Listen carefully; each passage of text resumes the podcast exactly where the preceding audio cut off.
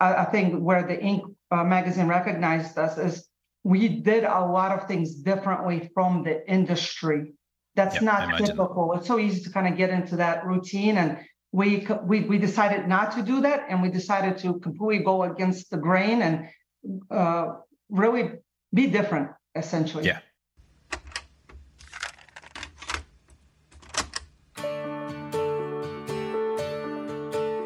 Hi, I'm Adam Chatterley, and this is the Beauty Business Podcast. It's a podcast for people who run a beauty or wellness business. Basically, if you provide treatments or services for your clients, then it's for you. Now, whether you're a skincare expert, a lash technician, a massage therapist, esthetician, permanent makeup artist, waxing specialist, whatever your area of expertise, if you'd like to have more prospects, more leads, and more clients than you can handle, and if you'd like to be making more money whilst having more fun than you think should be legal, well, you're in the right place. So, whether you're starting out or you've been in the industry for years, I'm going to be giving you the lowdown on the tools, strategies, techniques, and systems that will help you. Plus, I'll be offering some inspiration and philosophization to ensure you start having more fun and, more importantly, you're making more money in your beauty business as quickly as possible. We're proud to now have over 1 million downloads worldwide and hundreds of five star ratings and reviews. This is the podcast specifically for independent beauty business owners. So if you want to check out all the episodes, the guides, the downloads, the links, and the giveaways, or you want to say hello and maybe ask a question, just head to beautybusinesspodcast.com. Good morning, good afternoon, good evening. Select whichever one of those best applies to you where you are right now. I just wasn't sure when you were going to listen to this episode, so I thought I'd cover all bases. Now, I don't think I can recall it ever happening that someone has come to me and gone, Adam, I want to fill my salon or my spa or my clinic with amazing clients so I can have a business that I love. But you know what? I really don't care very much about their experience. I mean, that'd be crazy, right? I don't imagine many places would stay in business for very long if that was their attitude. So I think we can all agree that your client's experience with you is pretty darn important. But with everything else that you've got to work on, that you've got to take care of, that you've got to consider, I also think it's safe to say that it never quite gets that attention that it deserves or that you'd indeed like it to. So, what would happen if instead you decided to make your guest experience the number one top of the list comes before everything else priority in your business? What if you focused on that above everything else? What difference would that make to your business? Well, wonder no more because today I would like you to meet Amie and Nison Migirova from Emma Justine Salon in Louisville, as the uninitiated will call it, or Louisville if you've ever been corrected by a local, but Kentucky in the USA, who made their guest experience their focus to such an extent that they've been recognized for it, not once, but twice recently in a pretty major way. Now, I'm going to let them tell you a little bit more about that and how that actually happened and what those achievements were. But needless to say, along with that recognition, it's meant that they've got an incredibly busy, thriving salon full of clients who they love and who love them back. And now they're reaping the rewards. So, while so many salon owners, clinic owners, spa owners that I'm seeing right now out there are seeing a bit of a dip in their client numbers at the moment as you know everything is happening in the world and searching for that thing that's going to bring their clients back and bring in new clients again. Just maybe making your client the number one focus in your business in everything in and around your business just may be the answer so, here to explain how they did it and how you might do it too, here is both the creative side, Amie, and the business analytical side, Nison, of this wildly successful independent salon. If you want to start making an impact in your business today, then you really should follow my three step seven day booking boost strategy. Now, before we get into today's episode, I wanted to make sure that you've taken the opportunity to grab yourself a copy of my incredibly popular, entirely free, and very useful ebook, which lays everything out for you. Now, it's now been downloaded by thousands of beauty business owners worldwide, and I get emails every week about how it's helped transform businesses from those starting out to those that, you know, had got a bit stale. It's called the seven day booking boost, and it's quite simply Three things that, if you follow diligently for seven days, will start to deliver a massive change in your appointments and bookings.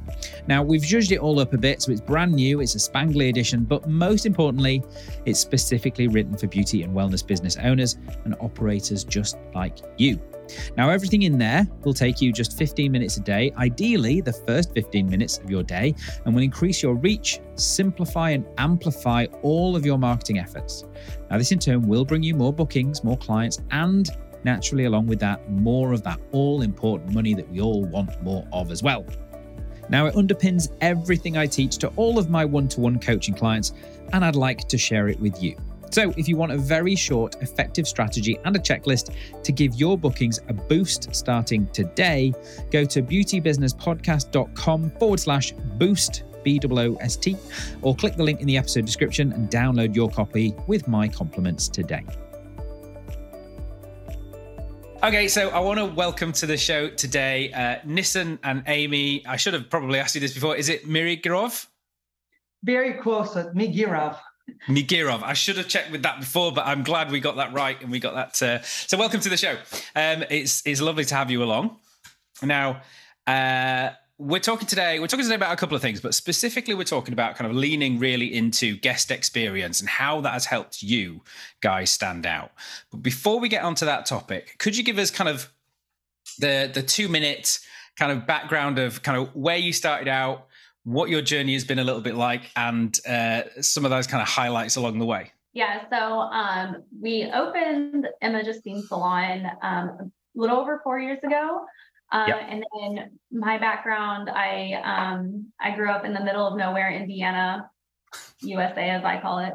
Um, and I went to hair school right out of high school, right at 18. And um, I've kind of been a little bit of everywhere. I've been in a privately owned salon um, as a commission stylist. And then I went into a corporate salon as a commission stylist. And then I went into booth rental for a couple of years and then into ownership um, directly after that. Um, so, cool. yeah, a little bit of kind of done it all. Mm-hmm. Yeah. And then my background is, um, yeah, I come from a corporate background, uh, completely different environment. I want to know about beauty and fun and you know, being casual, yeah, casual, being fashionable, um, kind of more energetic uh, type of environment uh, mm-hmm. in the salon compared to a corporate environment. It's completely different. I, I you know, I so so we're two different careers uh, at first, but now we're here together. And I love that, and that's why I wanted to get you both on because what I love around this topic is we're very much going to get the kind of creative side of input from Amie and and then the business side and how that's kind of uh, led you as well, uh, Nison, in, in that side of things. Now, um, obviously, one of the big things that we've got to mention, you guys have won two incredible awards uh, in your time. Um, do you want to just because I'll get I'll get them wrong? Just do you just want to tell me about the awards and how how those came about? Yeah, so um, I, I, can talk a little bit about the um, award that we got for the des- design of the salon, and then maybe Amie yep. you can speak a little bit about the uh, Inc. award.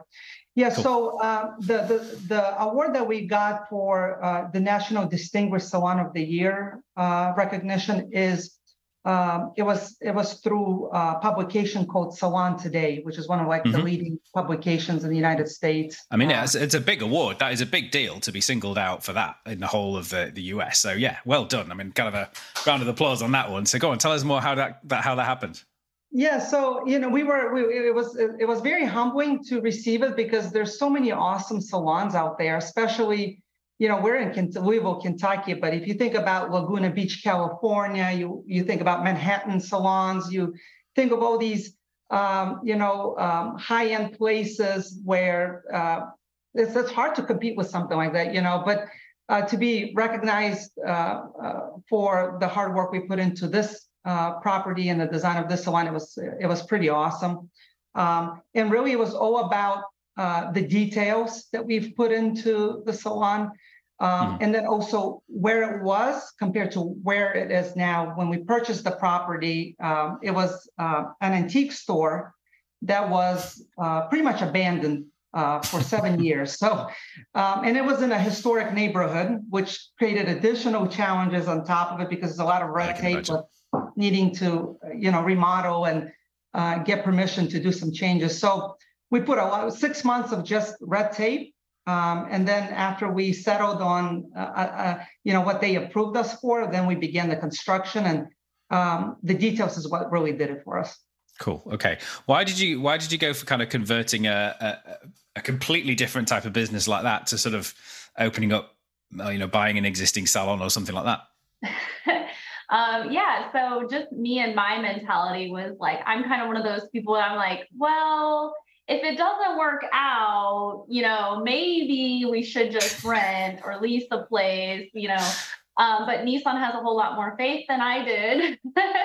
and so and so um, he also was like, well, it's it's a better business move and better strategy to to purchase rather than to mm rent um, or to lease. So, you know, we would definitely want to look into that first. And, um, you know, as I, it took about two years, mm-hmm. I would say. Oh, wow. Uh, yeah, to find a place um, that fit our needs and um, our budget. So um, when we first saw this place, it was kind of like I have zero imagination of what this could possibly look like as a salon. I don't I don't think we're gonna uh, I don't think this is gonna work, you know. Um, but Nison has all the imagination when it comes to um, renovating and design. Um, okay. You know, part of his background as well, and um, still some of his focus. So he saw kind of a treasure in the in the in the building, and it was it was not it was not cute when we bought it. Um, but it's cute now. That's all it, was, it was actually Amazing. scary when we bought it. Yeah. yeah. I, I, remember, you know, uh, showing uh, my dad the property uh, after we purchased it. He walked in. I'm not exaggerating when I say he lost about half of his hair that day because he thought it was the biggest mistake of all time. So, uh, but but you know, if when we looked at other properties, um, they were either unaffordable mm-hmm. um, mm-hmm. or they weren't uh, they, they didn't have the potential. It, it, it was right. going to be just another salon, another uh, another property that doesn't really distinguish itself in any way. And but this property is first, it's in this cool neighborhood. Um, even though I knew there would be some challenges with the historic commission, it's mm-hmm. it's essentially located um, property. It's in, in, it's in a really good neighborhood, and um, it would have its own private parking area. And I just knew it had cool. such potential, you know. And so this is okay that, that that's kind of what really it, it, took some sacrifices. It was, you know, we had to really figure out a way to afford even the renovations, but you know, it was worth it. Amazing, and I guess it's created quite a unique space on its own because of what it was before. You didn't, you know, you couldn't, you know, just blank canvas the whole thing. You've had to kind of maybe kind of compromise on certain things, which has maybe led to some creativity in how how it's ended up yeah, and honestly, I feel like a lot of salons here, um, they have a very certain vibe. Like it's very easy to get in that same routine of what all the other salons look like because they're cute. Yep. You know, they look really yep. nice. Um, they're very warm. Um, but we yep. chose a little different vibe, and I think that attributes to like the uniqueness of of our salon. It's not um, kind of that warm country feel that a lot of hmm. salons mm. have. It's it's very open, very bright, very light, um, and kind of cold. Honestly, like it's it's not cold as far as like how people view it, but I'm just saying like it's not that super old building. Yeah, yeah, the yeah, colors that we chose, the the colors of the cushions that we chose, it yeah. has very uh, cool tones to it instead of like okay. typical warm, like cozy tones. I'm so I'm sort of you know it's an audio podcast. I wish I could see some pictures now at this point of, of seeing it. Maybe maybe we'll get some pictures from you. and We'll stick them on the show notes pages for people to have a look at. Yeah. Okay, so so the second award then. I mean, because obviously uh, the Salon Today uh, magazine, huge deal, important in the industry. But I mean, Inc. magazine, that's that's something else. So tell us more about that award. Yeah, so we got the um, best. What, was it called? Best, best work, workplace. Yeah. yeah, best workplaces. Best workplace. That's top huge. 500. Top 500, yeah. yeah. And um, that was really, really nice for us because, you know, that starting out, opening the salon, that was really one of my goals. And it, it didn't, it wasn't easy to, to, to get there, yep. you know um, having employees is not, you know, an easy part of the business, and um, you want to make sure that you um, are trying to take care of everybody. So we really had to work to get to that point, um, and yeah. so um, we're really happy about that. And I think too, what's interesting is we know we could do so much better. Mm-hmm. That's really what's interesting is we were recognized for the effort we've already put in. Mm-hmm. But then when you think about, wow, we can do so much better and we can change so many things to even uh, uh, make the environment just a whole nother level, it really gives us a more of a motivation to know that we got to keep doing what we're doing. And a big part of that is, I think, where the Inc. Uh, magazine recognized us is we did a lot of things differently from the industry. That's yep, not typical. It's so easy to kind of get into that routine, and we we we decided not to do that, and we decided to completely go against the grain and uh, really be different, essentially. Yeah. I mean, that shows a certain kind of mindset where you've won an award to single you out as being, you know, at the top of your game and you go, hmm, how could we do better? I love yeah. that. That's great. Okay, so a lot of what we, a lot of what you said, uh, you know, can, when we've talked before, is you know, you really decided to focus on a, a differentiator for your business as being the guest experience and and everything around that. And I, this really stands out and is fascinating to me because I think it's something that everyone would love to improve, but people don't really know almost where to start, what to affect, all those kind of things. Similar to like you're saying, it's, it's very easy to fall into the same um, mold and trap of just doing the same as, as everyone else because we know it works. So, first of all, what made you decide that guest experience was where you were going to focus your attention, or did it just kind of evolve? So, um, you know, when we first opened, um, you know, we had a, a completely different feel in the salon than mm-hmm. um, most of the salons around us, or you know, pretty much all of the salons around us. Um, and as we got busier and busier, um, we we started adding like little things, um, obviously like drinks and snacks, those little types of things, and then mm. just kind of progressed a little bit more. And then as we switch to a focus of just um, complex color services and extensions, um, the the ticket price goes up, right? So um, with that comes a level of luxury, and mm-hmm. you can't have anything luxury without that experience. You know, you can do great work, but if your experience is bad, you'll probably not see that person um, as much or as often as you would like, or again. So um, we had to level up kind of all around. Um, and that really started with our team, you know, kind of making sure that they knew what that means because in today's age, a lot of um, a lot of people don't even really know what a guest experience looks like. Um, yeah. You know, it's get in, get done, get out kind of thing. get through as many people as possible. Uh, so that yeah. that I, I want to dive into that bit uh, uh, as well. So first of all, so you said it was led by deciding to specialize in the color. Um, that pushed the prices up, and then you went, well, we've got to raise the the service level to meet that. Did that then have another effect on pricing? So did you kind of go, well, prices have gone up a bit, we need to raise our game. Oh, actually, that's going to need to raise prices. Did that kind of thing start to happen? Absolutely. Um, you know, right. Over time, I, I, think that every business has to reevaluate pricing. You know, yeah. at least on a yearly, totally. on a yearly, you know, um, time. But also, you know, with what you're providing and how you're providing it, we've kind of analyzed over. Um, it's been what two and a half years since we um, went to specialty only. Yeah. And so, um, you know, we had to we've had to reevaluate, I guess, twice since then. Yeah. Um, and, and pricing. We, yeah, and we do a lot of analytical, um, uh, uh like research.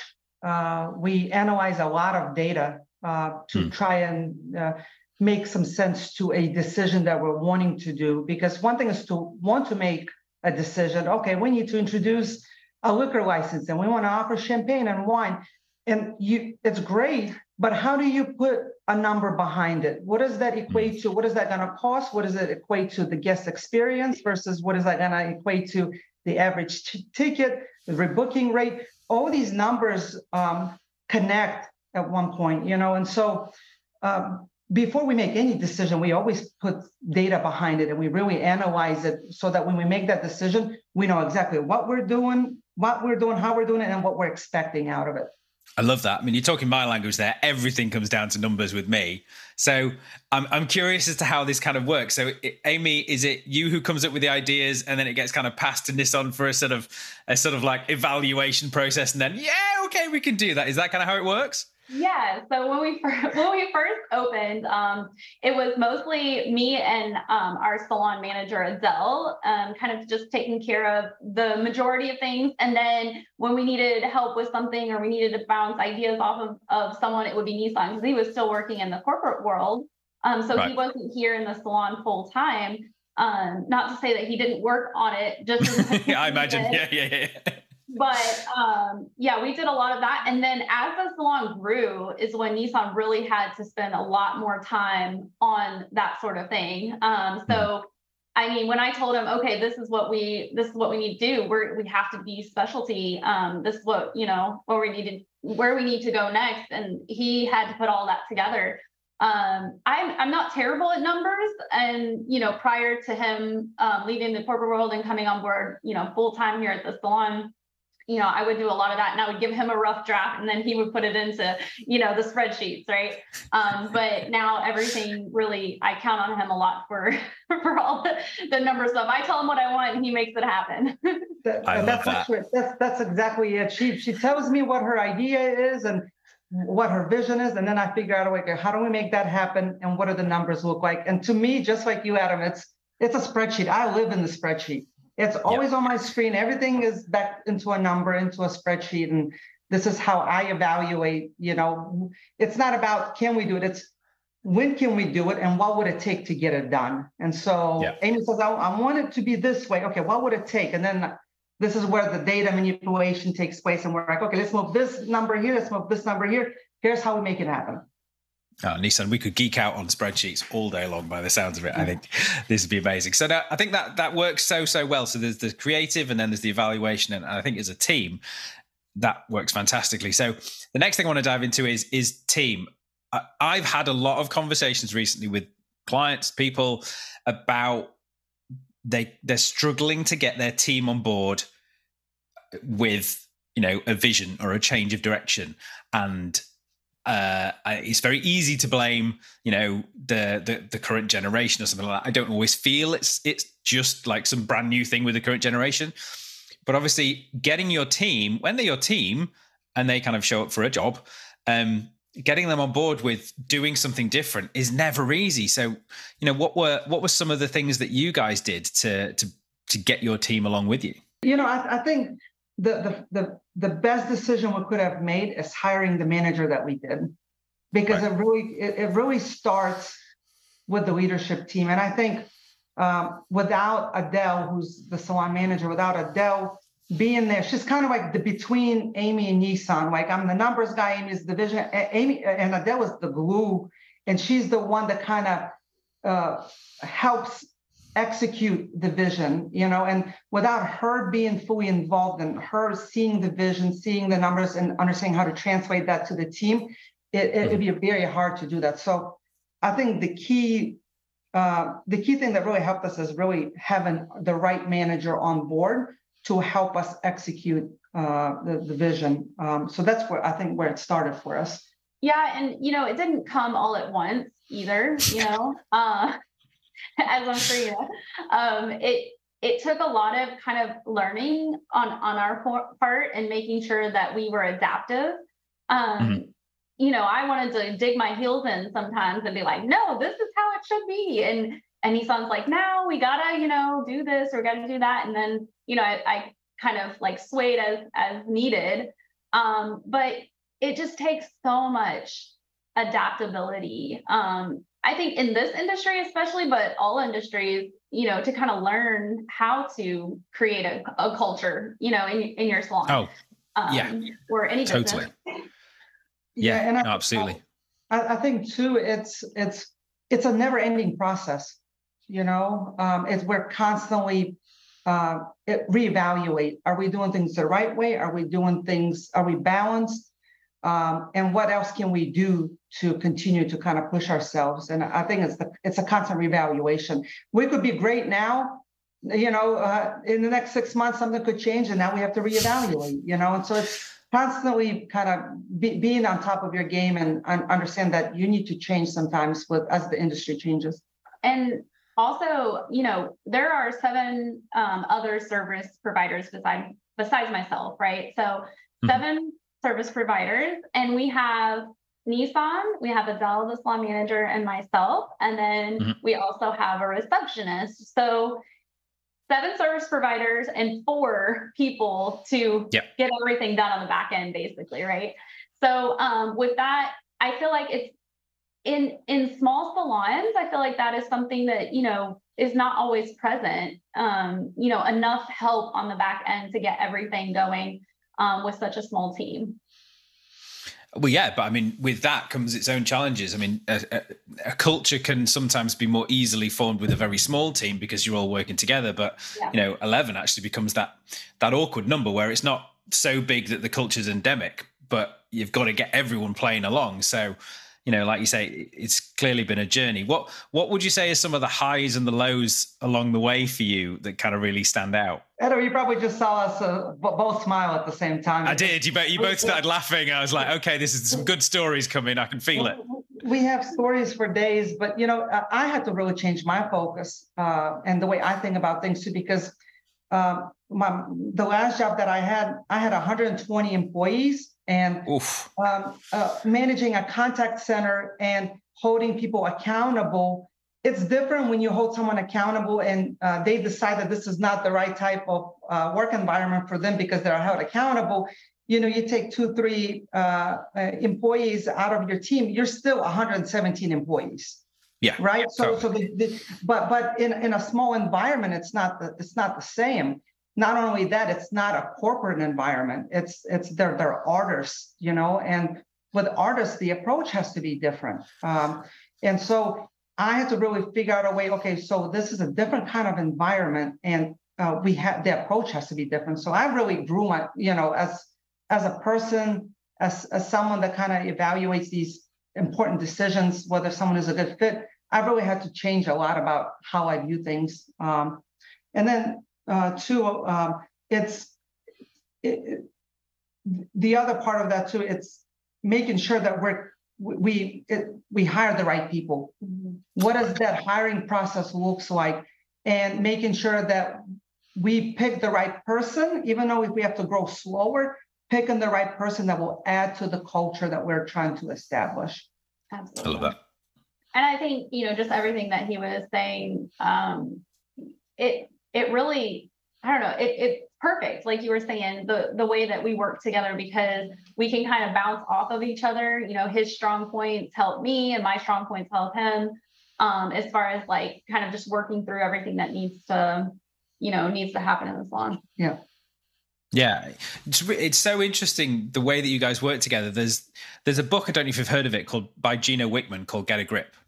Um, oh. it, it's it, it's a really interesting book. There's actually two. There's there's I can't remember which way it was. One of them is the the sort of the management book, like you'd read a, a self help book kind of thing. But the other one that goes with it is actually a story, and it's a story that explains the the management book, and it's really interesting because he makes a point that the perfect company has three people at the top: um, a visionary who's the sort of person who's a, a, little bit the dreamer, but the one that kind of can step away easily, isn't bothered about the day to day at all, but kind of comes up with the the ideas. Then there's the the executor who kind of makes it actually happen. But then there's the there's the I forget what he calls it, either the connector or something like that. But there's the, that day to day person who like just takes the the visionary and the executor and makes it happen. And that's you three with you two and, and Adele put together. So it's it's you're like a living embodiment of that book, which is really interesting. Um, so, uh, so staff, all about hiring the right people. What are two or three kind of you know golden rules that you developed over the time for hiring? Would you say? Um, I really, really, really like having a. Um, I mean, they used to call them working interviews, but basically, we do one interview, um, it you know, in person, and then mm-hmm how that goes kind of determines on if we invite that person back for a secondary um, interview. And that's really like spending not just a few minutes or an hour in the salon, but you know, most of the day, at least part of the day in the salon, and really that has helped so much with getting to know um, that person, even if it's for that small amount of time. You can see things right away um, that will either fit or not fit within your culture, um, and that has helped helped me so much. You know, being a service provider on the floor, I can really tell. And then we also have our um, salon educator um, with them as well, so that she can kind of tell us, "Hey, I saw this," or "I really like this," or that, and it and that helps so much.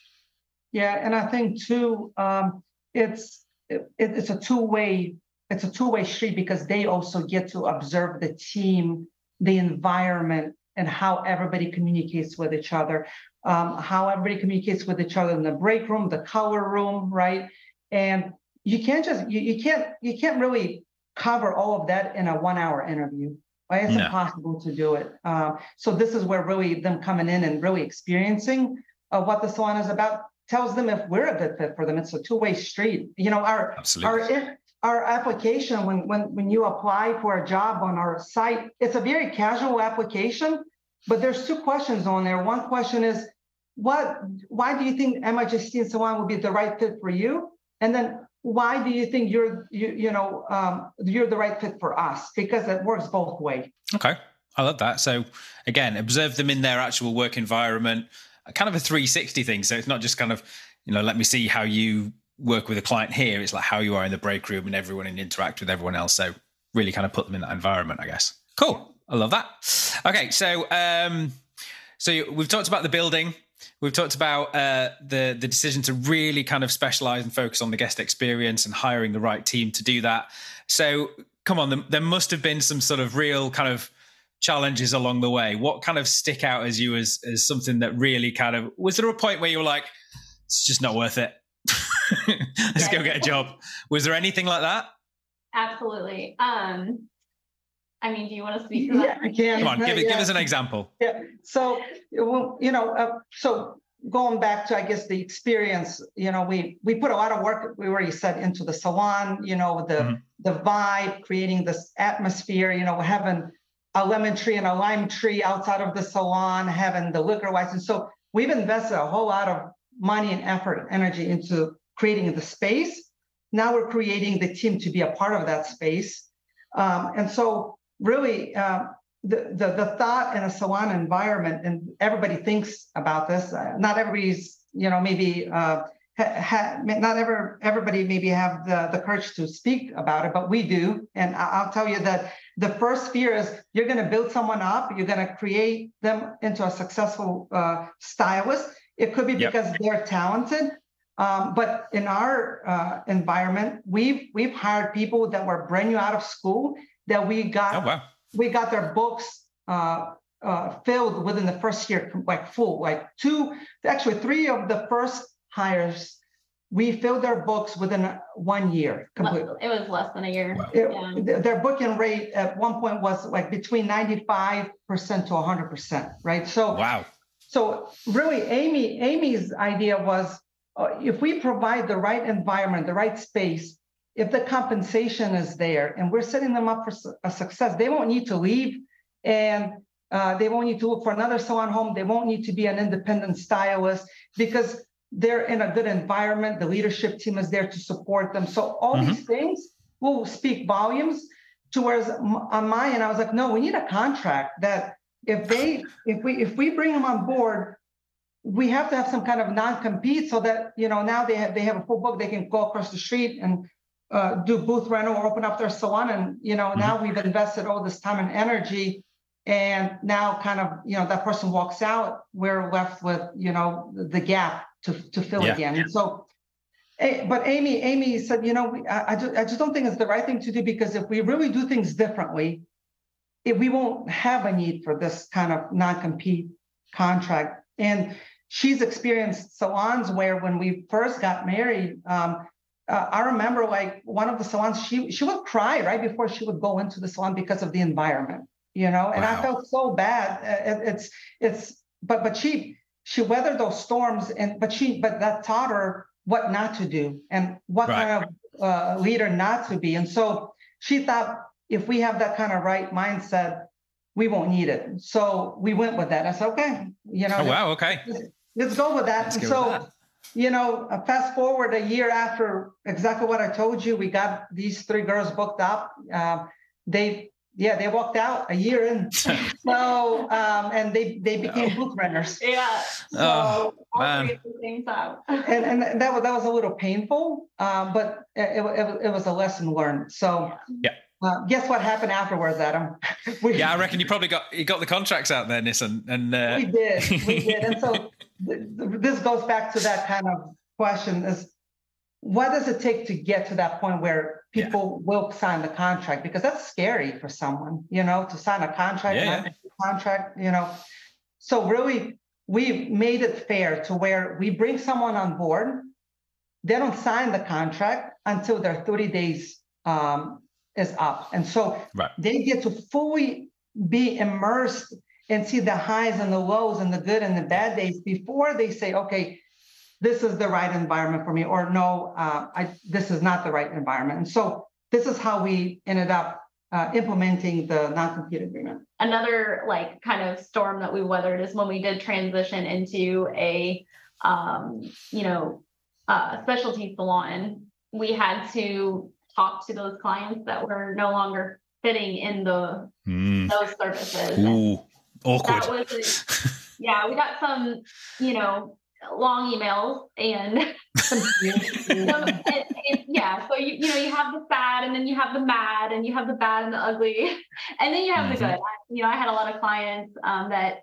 had followed me for years. And, um, you know, when I had to have that conversation with them, I was the one crying and they were the ones saying, I'm so proud of you. You did so good. And I'm not mad at you. Um, and then we had others that were just, you know, very not happy. Um, yeah. But Adele, again, going, going back to, going back to her, she, she really, really, really, really helped with that and um, made it a more smooth transition. Yeah, and, and I think too, uh, it, it's it's one of those emotional decisions because yeah. Hmm. um, we fully acknowledge that some of these guests that we're saying, look, we appreciate you, you made us what we are, but we no longer provide the services that you used to come in yeah. for. That's a very hard decision. There's a lot of emotions there, and mm-hmm. we realize that it's not it's not the easiest of things to communicate and it's not just a business decision. You know you could say oh it's a business decision we had to do but it, in a salon environment it's not right? So, yeah you've got these personal relationships with people. It's it's it's a difficult move 100% yeah so so no, that's that's kind of where we went back to okay so if that's what you want what does it take to get to that point right? Mm-hmm. what, what does it take to get it done? So um, adele um, uh, suggested that why don't we you know figure out a way to partner up with other salons that we know can provide a good experience that they're used to and see if we can transition some of these guests over to them because it'll grow yeah. their business, it'll grow their stylists, and we can provide the formulas, we can do whatever it takes to make that transition as smooth as possible. Because you know, we don't look at other salons as competition, not because we're the best, you know, salon. There's plenty of good salons in Louisville. We're just now a specialty salon, and we do yep. want other salons to succeed um, because they, they have the love of the industry, and we anybody that promotes the industry, they're partners, not competition. So, yeah. Um, and, and uh, Adele called one of the salons that we, uh, you know, said this is going to be one of those salons, and they thought she was was just kind of playing a prank. Like, how would you bring, yeah. guests, you know, like, we'd like to send you some clients. Is that okay? Yeah. So, yeah. so, but but that that's that's that's what did it. So that's how we weathered that storm. That's such a smart idea, and I'm a, I'm a huge fan of that because I've gone through that with clients where we've made a change, and you know they've they've got all oh, but you know I've been working with Mrs. So and So for years, and I'm like okay, well, businesses have to change, they have to evolve, and this is going to happen. But there is all that always that opportunity. Yeah, let's you know let's do the right thing by Mrs. Smith, and you know, say, very sorry, we're not going to do this anymore, but we have found you somewhere else to go. And, you know, that's doing right, like doing right by yourself, by her. And if you can help out another salon as well. So I think that's, that's a genius move. It sounds like everything you do is considered and, you know, really what's, how can we make this great and work for us, great and work for the team, great and work for our, our clients as well. And that's kind of what's really set you apart. Amazing. This this is fantastic, guys. Now, this is not necessarily what we're talking about here, but I, I, I think my audience would kill me if I didn't actually ask you if you know what are your tips then on on getting yourselves and uh, your team fully booked, if you're able to get them fully booked so quickly, you know, what are your what are your top tips on getting new clients into the business? Really, a big part of this being a specialty salon is okay. how do we become a specialty salon and be the best at it, and how do we get a reputation for being the best at it? And I, I know Amie can speak, you know, for that. I don't know if you want to add more details to that. Yeah, I mean that's definitely um, one of the main things. Um, we get a lot of referrals, you know, as most salons do. You know, um, that's number one. Number one is, is getting referrals. Yeah. Um, Nison does a lot of our um, back end advertising through social media, and then just having a social media presence. I think that um, honestly, I myself included, a lot of salon owners are just kind of tired of social media, and and we, we wish it wasn't as prominent as it is, but regardless, you have to do it. You know, got to play the game. Yeah, and you know, obviously all the other back end things um, Nison handles, like our website SEO um, optimization and um, you know, Google is still relevant. It's not just, yeah, totally. It's, it's not just um, social media. But I think that the number one thing for us is just providing that excellent customer experience and then mm-hmm. letting it do the work. Um, because if you yeah. if you have happy clients, you'll have referrals and you'll have reviews totally. and you'll have you know great photos to post and you'll have all of the above and that'll just kind of trickle everything else in. But I'm guessing that specialization means it's very clear yeah. what you know who your clients are. So when they find you, they know exactly okay, that's exactly what I want, yeah. and you stand out for that. So it's not a case of oh, you're a you're a kind of a uh, an all services salon. So they're like, oh, I could go there, or I could go there, I could go there. You're you know laser focused on that specific thing that you do with high quality clients and reviews, and it just makes it an easy choice. I'm guessing. Yeah, and uh, you know, and then the other part, you know, one of the things Amie always wanted me to do is to make sure that we can portray um, accurately out into the world what does that mean to be a specialty salon and what does it mean to be experts in this field? And so i've had to really focus heavily on being able to market it uh, according to our vision. Uh, so some of the things that we've done is uh, like the extension certifications um, we're, we're the only one that holds so many certifications. And so we portray that in our marketing. We, we and not only that we hold these certifications, if a stylist uh, uh, want to uh, get certified in some new uh, extension method, the salon 100% covers for that. We yeah we coloring or coloring yeah. or anything. So so we really we we invest heavily into the education piece, and as a salon, which is very different from other salons, we cover that up training, that certification. Um, and all costs associated with whether it's locally or if we have to send them to another state, you know, we've paid for flights, hotel tickets, because if we're experts, that's what it takes. It takes sometimes mm-hmm. sending mm-hmm. someone to another state to get the certification. Um, I just speaking to that a little bit more too. Um, what I've noticed is extensions have become very popular. It's it's no longer yeah. a specialty salon service. Uh, many stylists do it, many salons do it, um, and that makes it a little harder to stand out. When when I first started doing extensions, you know, 11, 12 years ago, I mean, as soon as I started showing my work, as soon as I started, you know, doing it, the clients just came, you know, because it was like, oh, finally someone who knows what they're doing, amazing, you know. um, and now it's a, it's a lot harder to stand out because every salon has someone or you know multiple stylists that that does extensions, um, specifically mm-hmm. hand tied extensions. And um, I think another thing that makes us stand out is not only with the the hand tied extensions we do a lot of those that's what we focus on but we also do other methods um, and sometimes you know as much as i personally love the hand tied extensions not everybody loves them. Um, and yeah. a lot of a lot of stylists are not trained in other um, extension method methods or techniques. And um, if if they are it's few and far between um, and so I think just having multiple, you know, different choices. We do also crown extensions. Um, so um, for those who are um, losing hair and thinning, um, mm-hmm. so we just have so many options available, and I think that that makes us stand out a lot. That too, kinda... you were uh, Amie was really focused on making sure the consultation is thorough. Oh, okay, yes.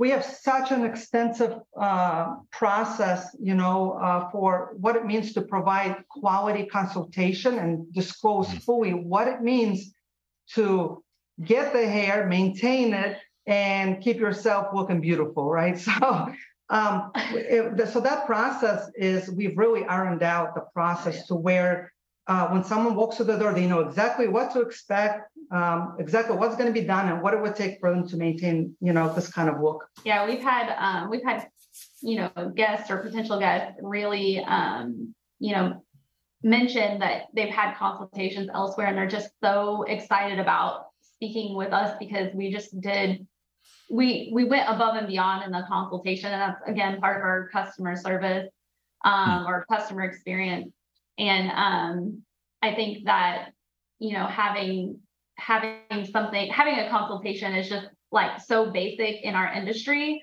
um, but a lot of times a lot of us forget that it is just so key in that customer yeah experience.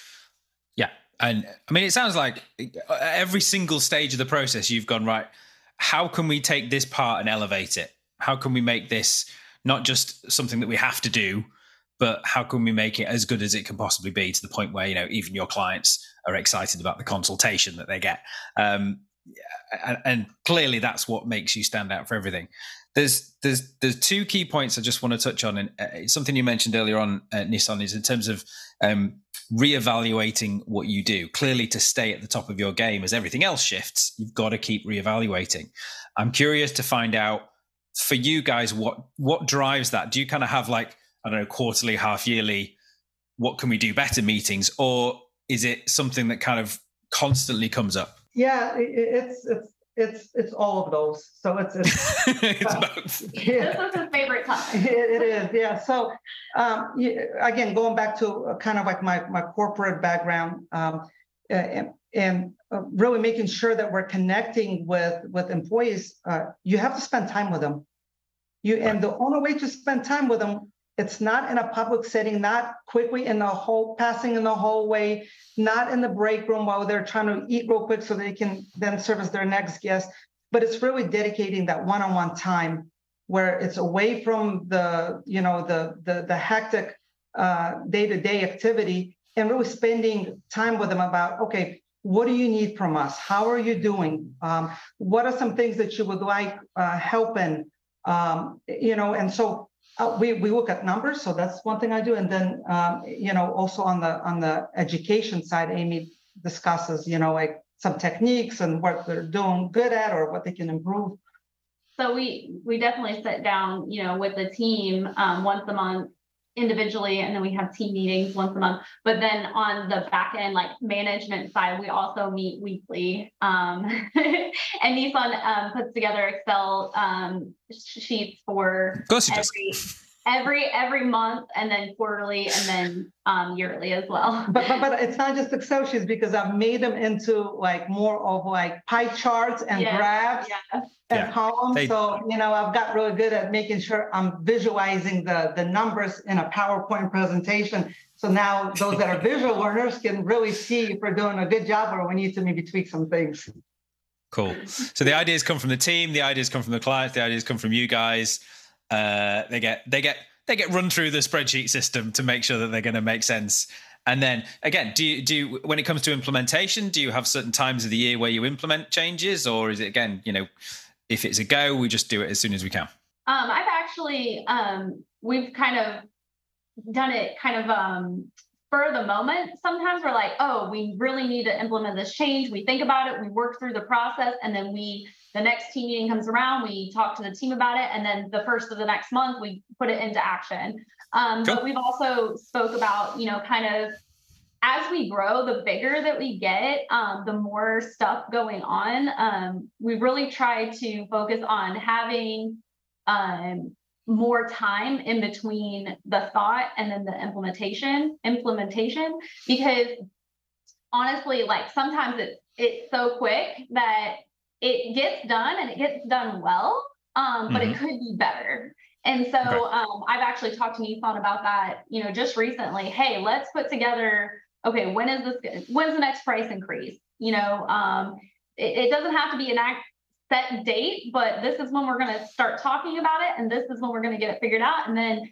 um, if it still makes sense, this is when we're going to implement it. And then when are we going to do this, or when are we going to do that? And then have that kind of um, calendared out um, for the next year. And I think um, just because of our growth, we we kind of need to start setting those um, timelines yeah. versus just saying this is the idea, let's do it. Yeah, it's like as the ship gets bigger, it gets harder to to steer. So you need kind of you need to kind of know a mile back that you're going to be turning uh, the corner because it gets it's bigger. All I get that. So then. um clearly you're not done you know clearly you get an award and you go okay how can we do even better than this so if it's not giving away any kind of uh, secret plans or, or trade secrets you know what do you see as as the next kind of goal iteration change that you're going to be focusing on yeah, yes. Amie, you want me to speak to that? You yes. Okay. So um, we, we have these long-term goals, and then we have more like what we call uh, short-term goals, right? Mm-hmm. So um, in the short term, some of the things that we're working on right now is uh, what we would call an effortless guest experience. We're oh. working on a strategy right now to to recreate what it means uh, to have a great experience in the in kind of this new world that we're in. Um, whether it you know um, whether it's you know how do guests get checked in checked out? How do they get coffee? How do they get champagne or wine? How is that delivered to them? All all those details it just it's there's a lot there. And to mm-hmm. make it effortless and you've probably heard this uh, saying it's it's it looks effortless but there's a lot of effort that went into it to make it look effortless oh yeah. oh yeah. so our, our really next stage is to really push that effortless experience and make it where it's smooth and it's it's flawless and we could have fires on the back end but the guests will never know about it. And so okay. um, so th- that's kind of our next stage. Um, and then two uh, we the salon program that we're using um, it's one of the better programs but we're also but we've outgrew the the program and so now we're trying to figure out a way how to put an overlay over that program to do more and to accomplish more and to provide a better experience for our guests uh, using this overlay. And so some of the things that we're going to be introducing is where each station will have a tablet, you know, and okay. Um, that tablet, you know, will communicate to the color room, to the break room, to the leadership uh, team. So um, that's just like one of the small details. Um, and then two, you know, we have a level system too. Yeah, we have level one, level two, level three, level four uh, stylists. And so I think the end goal is to get everybody to be that level for highly sought after stylist. Um, and that's more like the long term strategy. Um, and we, we've also, you know, because we, we were a specialty salon, um, we, we, we made sure that the extension hair that we brought in is high quality extension, uh, uh yeah. high quality extensions. And we made sure that we kept it in stock and so, right. because we kept it in stock and in these quantities, we actually then had some uh, like what, what I call partnering uh, partners in, in the beauty industry that couldn't, you know, wait three days to order the hair. They they would actually purchase the hair from us. And so wow. okay. we, we started distributing uh, at first really just as, as, as a partner, like, uh, but now we've, we've grown to the point where um, we we want to distribute more of the hair to other salons, and so that's kind of where uh, you know we've we we've already have a we have a website, we have uh, a program to really recreate what it means to order hair, and can we get it to mm-hmm. you that same day or next day? And so wow, um, that's our next uh, stage is really being able to do that for our partners where they need hair today, they could possibly get it today, or you know first thing tomorrow morning, and so that's kind of our next yeah our, our, next way of leveling up. I love it. So you're gonna you're gonna own the supply chain and uh, and control the supply and uh, yeah the world domination coming coming from the salon guys this has been amazing. It's been great talking to you about this. And and I, I think that the message we can go here is you know guest experience really makes you stand out but there's always a little bit more you can do. Clearly, you've won awards for this, and you're already going. But how can we make it better? So, uh, you know, hats off to you for that. Um, where I'm, I'm, sure, based on this interview, people are going to come and and, and virtually check out the salon. Where where can they check you out? What are your kind of social media uh, tags that we can find you? Um, social media is just all at Emma Justine Salon. And then, of course, um, on our website, you can also see some photos of the salon um, emmajustinesalon.com. And then um, our extension website is mintextensions.com. Okay, so Emma Justine Salon and mintextensions.com. I'll make sure we put all those uh, links in the show notes and in the podcast description as well. So you can just go click on your phone and, and get straight to those. Guys, thank you so much for, for sharing the story uh, and spending the time with me. I really appreciate it. Thank you, Adam. Yeah. And uh, I'll keep in touch and speak to you again soon. Just goes to show, doesn't it? You can elevate any part of your business to number one priority and you can get there, but there is still more you can do. There's still ways to push those boundaries further to innovate and stand out. And when you do that, as Amie and Nison have found, you cease being just another salon. You create your own category. You're seen as an entirely different thing, something truly unique in your area. But more importantly, though, you attract the clients that are right for you, the ones who are looking to be the number one focus and they're happy to pay for it too. And it also repels those simply looking for a deal or a quick discount. So you don't even need to worry about them anymore. So I hope you enjoyed listening to today's episode and you can resonate with some or all of Nison and Amie's story. Nothing was handed to them. They had their challenges along the way. And in a 40 minute interview, there's no way we can pack in all of the hard work and the stories and the setbacks and the challenges that they had along the way. But that's why this industry is all about passion. At least that's how people start, and that's how we get through a lot of these challenges. But with a single focus, a single KPI, you could say, the hard work really does pay off. The dream gets realized, and then in Amie and Nison's case, is on to the next one, or at least the next level of that challenge. So that's it for today. As this episode is going out, it should be just a couple of weeks before Christmas. So if you're listening then, or now. If you followed my How to Make the Most of Christmas guide, I hope you had a wonderfully profitable December. I have loved receiving all the emails from people saying that they've had the best November that they've ever had in their business. Keep on going through December, and I promise you, December will look super strong too. And then when you get there, pop me an email and let me know. Adam at beautybusinesspodcast.com. I'd love to hear how you've got on. Now, no matter what, though, I wish you a very Merry Christmas wherever you are, whatever you're doing, and whoever you're doing it with. I hope it's a time of joy for you. And if you're listening to this episode later on, then I don't know, happy Easter, maybe even happy birthday. But I will see you again very soon in the next episode. You've been listening to the Beauty Business Podcast. My name is Adam Chatterley. And if you've enjoyed this show today, then you must make sure you don't miss another episode. Just click subscribe in whatever podcast application you are listening to this on to be notified when a new episode is released. And if you'd like even more help starting, growing, or scaling up your beauty business, then just go to beautybusinesspodcast.com forward slash help. And there are a number of resources right there to entertain, enlighten, and assist you in your business journey, no matter what stage you're at.